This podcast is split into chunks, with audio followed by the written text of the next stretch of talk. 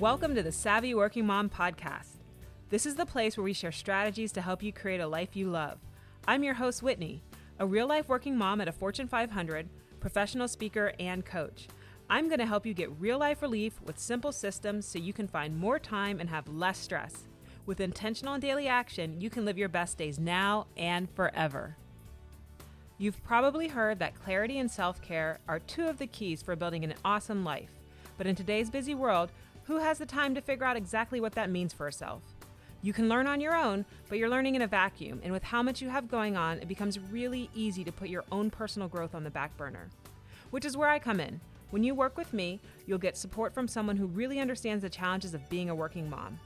I want to give you a special invite to request a free strategy call with me by visiting thesavvyworkingmom.com forward slash free call.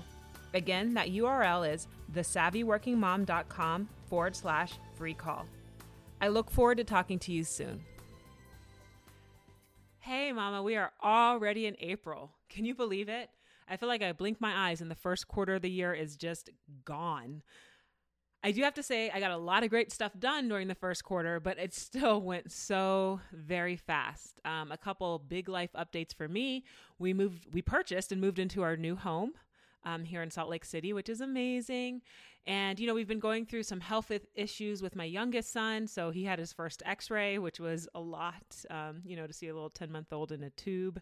Um, and in fact, I only got to see pictures of it because I was working that day. My husband is the one that took him to get the x ray, which was. Um, that was a lot making that decision to stay home and work while my husband took our baby to the hospital to get an x ray was uh, a bit traumatic for me, um, but also a weird confirmation of the amount of contradictions that being a working mom is. Like, I made that choice. I didn't love making that choice, but I knew it was the right choice. And while my heart was breaking because I couldn't be there as a mom, I also was okay with the choice that I made because I knew my son was going to be okay and he was with his dad. Um, still, I wanted to be there. And also in the first quarter of this year, I got um, invited to do a TEDx talk, which is super exciting. It's something that's always been on my bucket list. And now that talk will actually be airing later in April, April 17th. It's the TEDx University of Washington.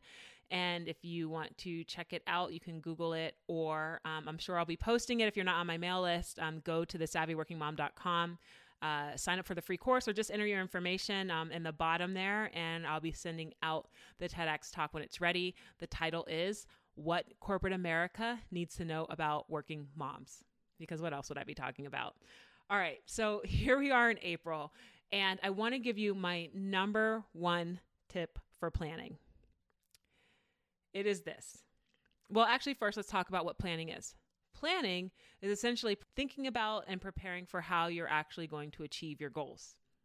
Whatever it is that you want to do, whether it's big or small, you have to prepare for it right? And so let's just take something small going to the grocery store, right? We all do it. Um, even these pandemic times, most of us are still getting out and going to the grocery store. And when you do that, you think about a couple things.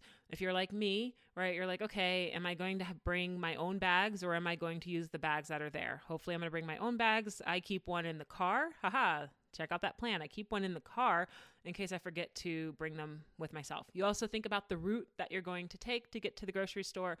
And um, ideally, you've prepared a shopping list. Although, if you're like me, you get inspired. I'm going to say inspired by what's there, and you may end up with a few more things in your cart than are what are, than what you had on your list. But needless to say, you do have a plan in place. And so that plan, the idea of planning, the activity of planning, again, is really about doing the things you need to do to meet your goals, preparing thinking about the tasks, writing them down, understanding the steps, the milestones to get to where you need to go, even if it's just the grocery store. So, what's the tip? The tip is what I just explained to you. Really, aside from the bag in the car, is the plan A. The bag in the car, that's the big tip. The bag in the car, that's the plan B. Always have a plan B. So life happens, and we know that life happens, especially as busy mamas. And I feel like a lot of times at work, we might have those contingency plans in place where you think, okay, here's how, what we're going to do, the steps we're going to take. And then if X, Y, Z happens, we're going to pivot in that direction.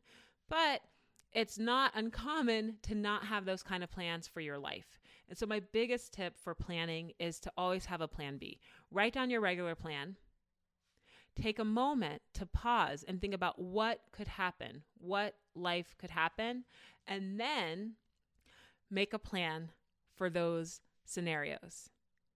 This will allow you to be more ready for when anything comes your way. It'll allow you to feel more confident about your ability to achieve your goal. And at the end of the day, if you don't believe it, you will not achieve it.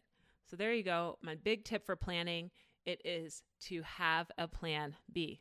I'll share another example just in case it's helpful, which is for example when I was doing my TEDx preparation, right? I have to memorize this talk. I had to memorize the talk. And that takes a lot of time and it takes a lot of effort. And I'm still working a full time job, running the Savvy Working Mom. I have two littles at home. We've got a house in place. Like it's a lot. So blocking out the time to do that wasn't easy. But, you know, I muscled up and decided that I'm going to do it early in the morning around 5 a.m. So I'll wake up at 5 and I'll practice this talk until I have it memorized. That sounds like a plan, right? Well, my plan B is you know what kind of life happens around 5 a.m.?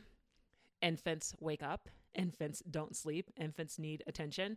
And so normally I'm the one to give the attention to our son whenever he wakes up early. And so what I said to my husband was, I'm going to need your help. If our son wakes up, I'm going to need you to be with him so I can go practice the talk. And if he wakes up too many days in a row, then I'm going to need you to be with the kids on Saturday so that I can um, practice the talk on Saturday, right? So we can go back and forth about keeping the baby awake or if the baby wakes up, who's taking care of him. And so that was it. That was my plan B. And that plan B really saw me through, and I was able to memorize my talk, which is awesome. Same with keeping a bag in the car, right? When I go to the grocery store, um, having that bag in my car, that's my plan B, so that I don't always have to use the, um, the bags from the shop because, you know, the earth. and, um, and that's the plan B to help me with that. So there you go. Number one tip for planning have a plan B. Now, it's very important, this next part, that you take action. So I want you to think about the plans that you have in place. What is the plan you have to reach your big goal? Do you have a plan B? If not, I want you to think about right now when you're going to take some time to write that plan B down. And if you happen to be in a moment where you have 10 minutes, do it now. If not, again, think about the time a time when you're going to be able to actually write that plan down and schedule it. Put it in your calendar and then make your plan B because that will help you to achieve everything that you want in life.